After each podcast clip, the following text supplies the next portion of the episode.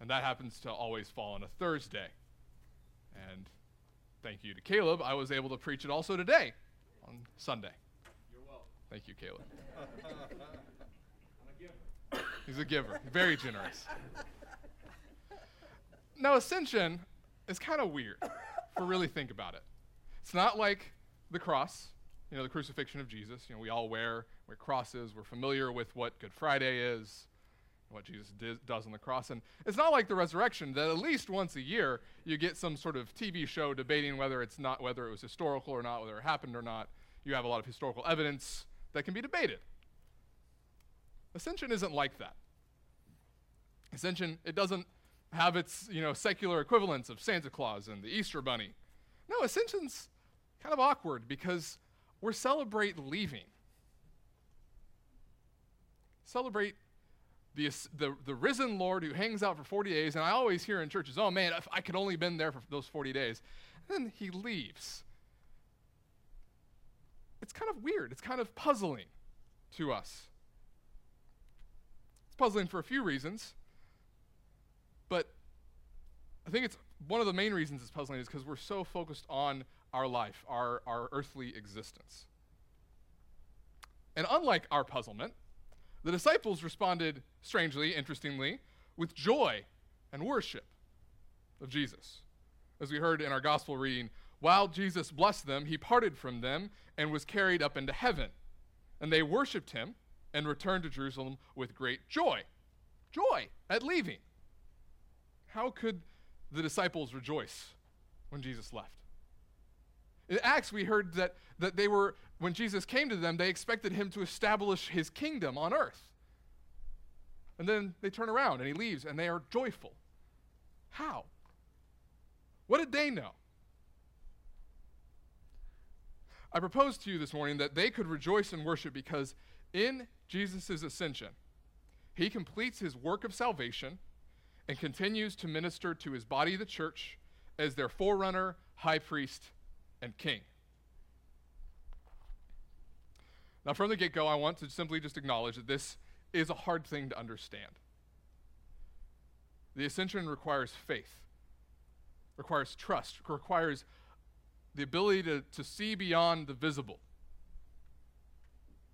Simply because we just can't see Jesus anymore. And frankly, it is puzzling to many, to Christians and non Christians alike, I think. It's kind of unbelievable. All of a sudden, this man just is taken up in the clouds. And sometimes when I think about the ascension, I, I wonder is this a problem for Christians? Is this to our disadvantage that Jesus simply just disappeared? Wouldn't it have been better if Jesus had stuck around?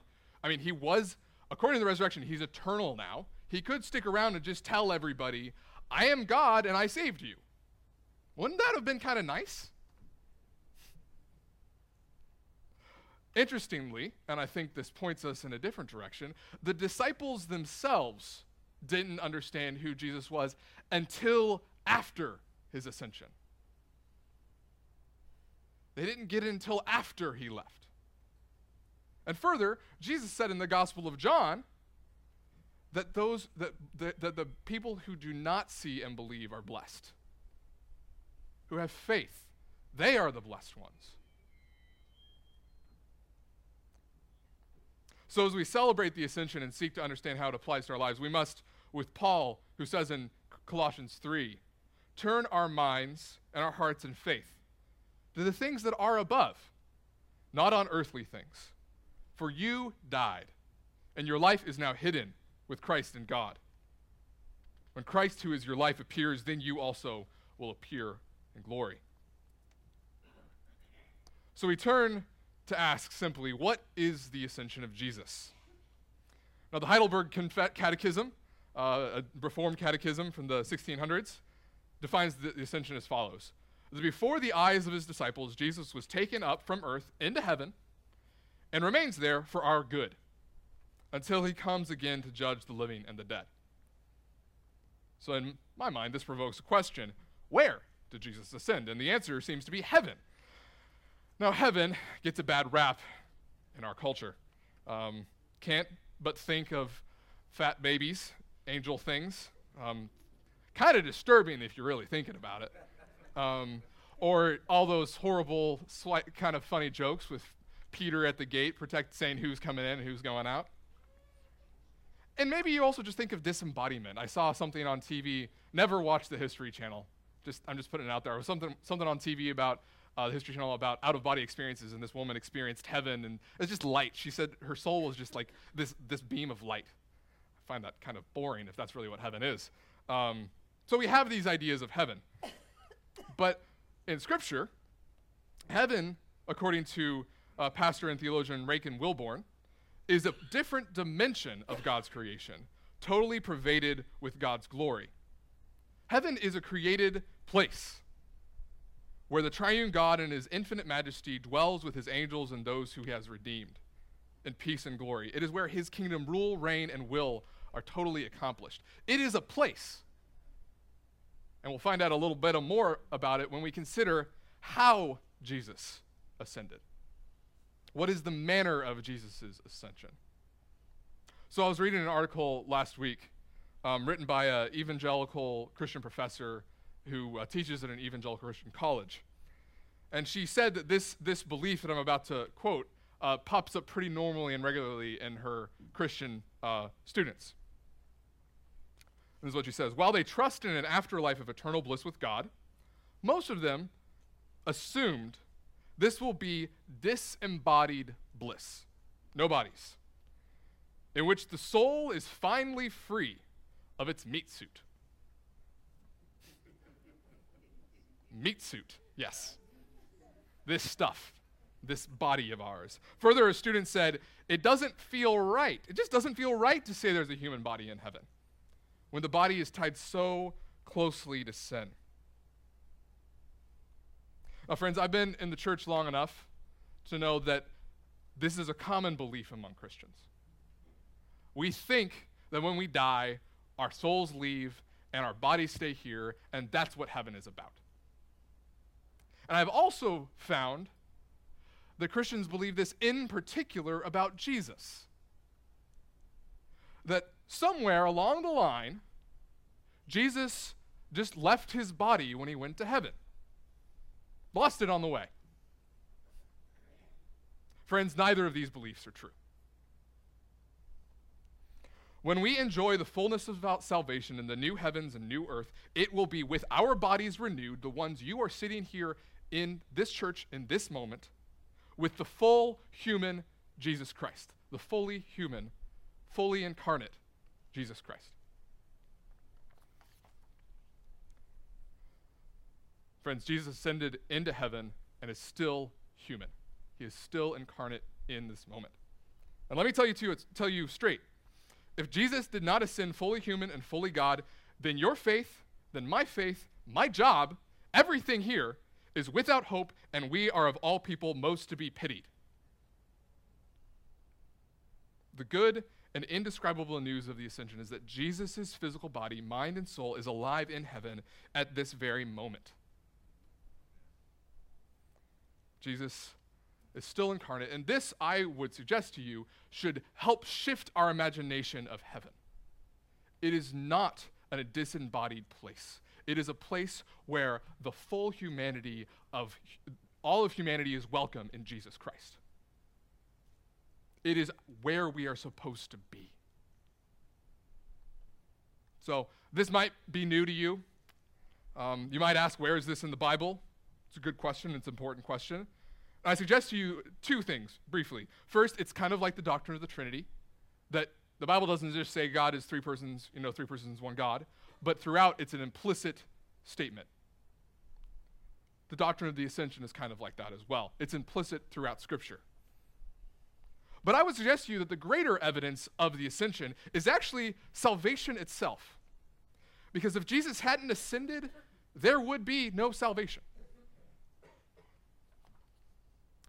We see this in the book of Hebrews, which I would like to recommend to you um, today. It's a hard book, but it's an important book in Scripture and one that focuses extensively on the ascension of Christ. And this is what the author of Hebrews says in the first part of the book, the beginning of the book. Speaking of Jesus, he says, He is the radiance of the glory of God and the exact imprint of his nature, and he upholds the universe by the word of his power. After making purification for sin, he sat down at the right hand of the majesty on high. Friends, the ascension is so important to the author of Hebrews that he sort of puts together the death and resurrection of Christ in he after making purification for sin and just jumps straight to the ascension. It's essential for our salvation. Now I know that a lot of people think that think of salvation as accomplished on the cross. That's true. On the cross, Jesus died and destroys the barrier of sin between us and God. In his resurrection, he destroyed the wages of sin, death. And in his ascension, he draws our human nature into communion with God and ministers to us, to his church, as we travel this pilgrim road to the new creation. If the incarnate Lord Jesus did not ascend, we would not be saved. It is as simple as that. And thanks be to God that Jesus has ascended to the right hand of the Father in glory. All that to say, I understand that it is still hard to believe. But let me just suggest to you today that if you can contemplate, if you can maybe believe in the death and resurrection of Jesus, the ascension necessarily follows. You can't believe that Jesus died and rose and not believe in the ascension. So Jesus ascended to heaven gloriously and mind blowingly as a human being for the salvation of humanity and the world. And friends, this alone, this alone should drop us on our knees in joy and worship. But there's so much more to the ascension of Jesus. The ascension makes those who believe in Christ into a certain type of people. Jesus' ascension means Christians are a particular kind of people. They are transformed into the beloved children of God who are secured and assured by Jesus, their forerunner.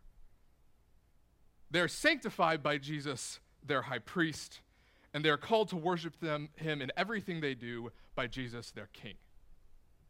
So we're going to look at those three aspects of Christ's ministry in his, his ascension as we continue. As we read in our Acts and Epistle or Acts and Gospel reading, Jesus ascended, and he ascended alone. He ascended to the right hand of God the Father, as we read, heard in the Ephesians. And if we turn to John, we hear one of the purposes he went. He ascended before us on our behalf. He ran, uh, he ran to heaven, he went to heaven for us. The way the Hebrew, the author of Hebrews says it is Jesus is our forerunner. Another word you can use for that is trailblazer. I like that image. I like that image that Jesus blazed the trail to, for humanity to be where they were created to be in communion with God. Christians enjoy this by trust and faith now, and will enjoy its fullness in the heaven in, in the new heavens and new earth. So the first thing we hear is Jesus ascends and blazes the trail to heaven through death and hell and back again for all who believe in him. Friends, the good news of Jesus' ascension is that he has already run the race and won it for us. And there are a couple implications of that, interesting ones. The first one is that if Jesus is the only human to have met ever made it to heaven, and if he is truly the way, then he is the only way to heaven. But maybe you're not concerned about getting to heaven. What about life now? Well, I suggest to you that if we were created for communion with God, then Jesus is the only way for us to enjoy that now. Humans des- human desire for belonging, connection, and purpose can only be found in Jesus Christ. He is the only one who will fulfill every desire and hope. He is the satisfaction of our deepest longings. There's no other way to life but Jesus. And further, in Jesus' ascension, the full measure of his substitutionary life, death, and resurrection for us and on our behalf is presented to the Father, and the Father, in his love and care, accepts it in its complete and overflowing abundance. This means that in Jesus, who goes before us, we have total access to the fr- throne of grace. We are welcomed home. Because Jesus paid for all our sin and death, our injustice, and our brokenness with the infinite gift of his life. The salvation he offers is pure gift. It cannot be earned or bargained for. It can only be received. When Jesus ascended as our forerunner, the gift of salvation was unshakably established and open to all who will receive it. It is guaranteed by Christ's own presence in heaven with the Father. And when we accept the gift of life in Christ, our identity, purpose, and calling is inextricably united to Jesus. We are saved from sin and for life in God as his beloved children. My friends, you are home in Christ and you are beloved in Christ. Friends, this only scratches the surface of Jesus, Jesus' ministry of forerunner and the guarantee of our salvation for all who believe. In addition to this, he is also the faithful high priest for those who are united to him in faith. Now, we saw in, in, um, in Luke, Jesus is blessing his disciples as he ascends. And this blessing is an act of, of priest, is a priestly act, is a pre- part of Christ's priestly office. And this office continues primarily in terms of intercession and advocacy as he is in heaven. This is what, again, Hebrews, the author of Hebrews says. Therefore, he had to be made like his brothers in every respect, so that he, be, could, he might become a merciful and faithful high priest in the service of God, to make propitiation for the sins of the people.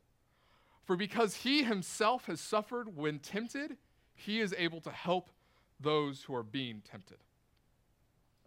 So you might ask, all right, Jesus is my forerunner. I get it. Got salvation for the future. What about now? What's, what's going on now? What is, what is Jesus doing for me now? It's a good question.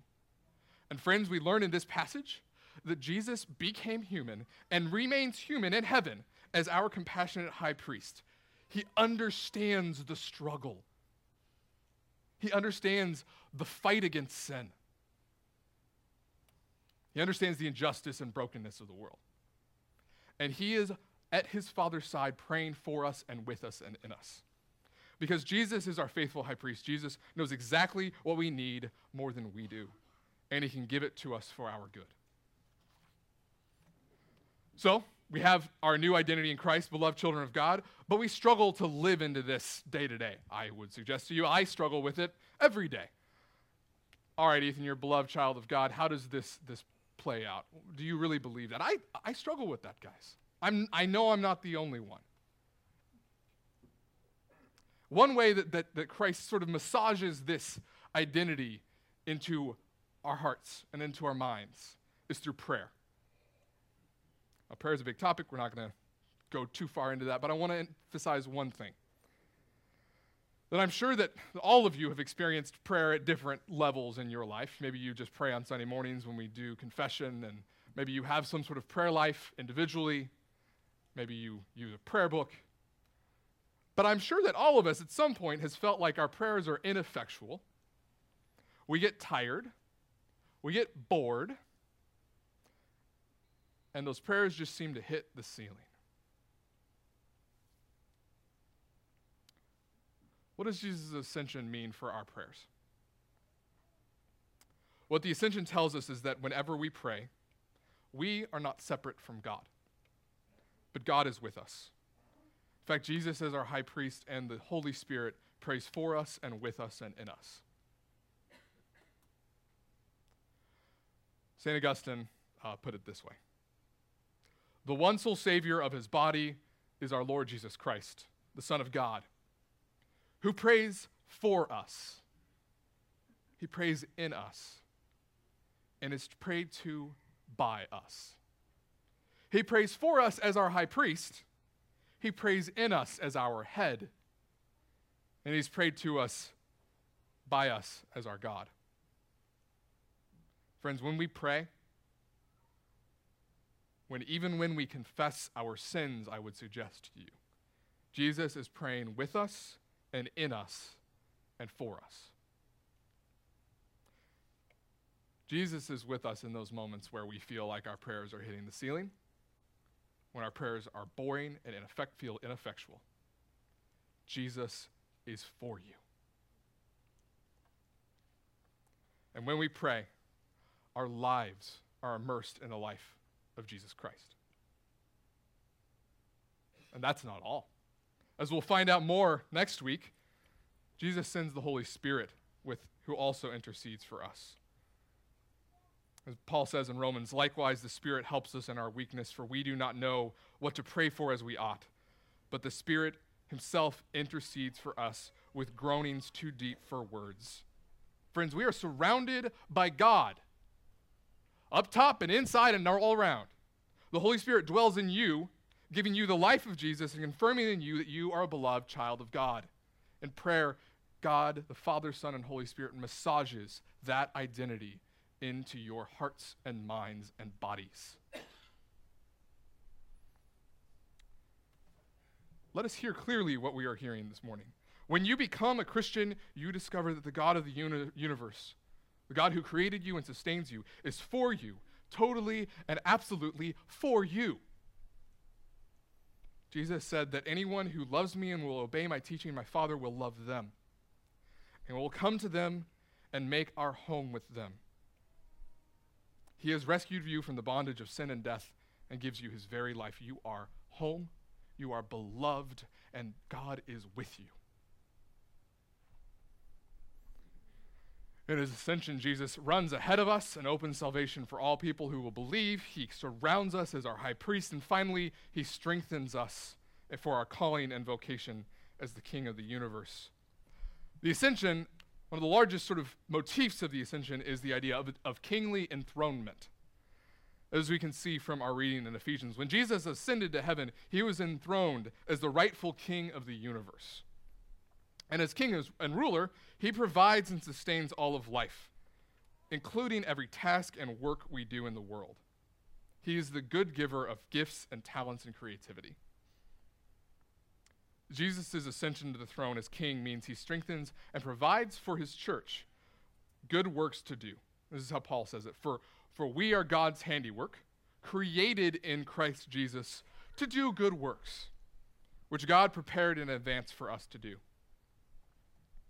Jesus, as king, infuses our work, our vocations, and even, yes, mostly the daily activities of day to day life with meaning and significance. There is nothing you do that, has, that is meaningless. And as beloved children of God in Christ, everything we do can be done to the glory of God and for his kingdom. So let me bring this all together. For all those for all this we can see that, that for Christians Jesus' ascension and ministry as forerunner, priest and king is the ground of our identity, our sanctification and calling in life. But what does that look like? Consider these three people as examples of life lived in light of Christ's ascension. Brother Lawrence is a good example of this. He's a monk from the 16th century, not particularly special at all, actually. He was a soldier for a while, and then he gave up that life and became a monk. And he thought, oh man, I'll become a monk, I'll be super spiritual. He became the monk in the kitchen, he became a dishwasher. And rather than living resentfully and saying, oh man, what is this? He realized that he is a beloved child of God and that he could do everything out of that identity. So he washed dishes, dishes for the love of God. That was his life. Wrote a few letters. That's how we know about him today. That was it. He washed dishes because he was loved and for the love of God. Then there's the, the famous Olympian Eric Liddell. Sure if you've seen Chariots of Fire, that song, song is probably going through your head right now. Yeah. He ran. We know this. And it says, he says that he ran because he felt God's pleasure. Now, this was striking to me because I think most of us live our lives out of the need for approval and the need to prove that we are worth something. And it was flipped for him. He ran because he already knew he was approved. He already knew he was loved. And the pleasure he felt when he was running was the result of that love. He knew that he was loved, and that was how he could run. Eric ran because he was a beloved child of God with a gift to use. That's it. My friends, he also went on to be a missionary. He actually died on the mission field. That too was because God loved him. And finally, think of the Anglican Christian poet George Herbert. He was uh, lived a short life. He died when he was 39. And his ministry was even shorter. He was only a parish priest for three years before he died. We wouldn't even know of him except his poems were published after he died. And some of his poems are, are some of the most beautiful poems in the English language. And in these poems, we see his vocation as priest and poet grounded in God's love for him. I'm going to read one of his poems to you as an example of this. Love bade me welcome, yet my soul drew back, guilty of dust and sin. But quick eyed love, observing me grow slack from my in- first entrance in, drew near to me, sweetly questioning if I lacked anything. A guest, I answered, worthy to be here. Love said, You shall be he. I? The unkind, the ungrateful? Ah, my dear, I cannot look on thee. Love took my hand and smiling did reply, Who made the eyes but I? Truth, Lord, but I have marred them. Let my, let my shame go where it doth deserve. And know you not, said love, who bore the blame? My dear, then I will serve. You must sit down, says love, and taste my meat. So I did sit and eat.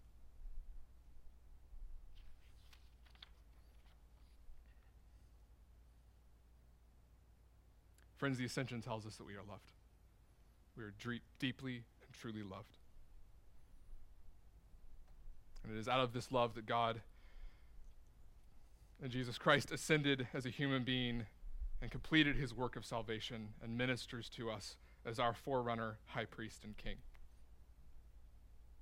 So I, I hope that you've caught a small glimpse of why the ascension is truly joyful and worthy of worship and celebration. And as a part of that celebration, I want to invite you today to rest in the ground of this joy and worship. God is calling you as Christians to rest in your identity as a beloved ch- child of God. You are loved, truly and absolutely loved. Nothing can change that because you are in Christ. It is out of this place of security that we grow in Christ and work for his kingdom. Love bids you welcome and gives you everything you need. But I want to be sensitive to the fact that not everybody here is a Christian. Maybe you've never given your life to Christ. Maybe you've attended church your whole life and not really figured out what this is all about. Friends, Christ today confronts you and he invites you. He confronts you because you are not living the way he created you to live. And he's inviting you to wake up to life in him. Repent and believe. There is only one way, and it is Jesus Christ who loves you and died and rose and ascended for you. Today we celebrate the ascension of the Lord Jesus Christ. Let us, like the disciples, worship him with great joy. Amen.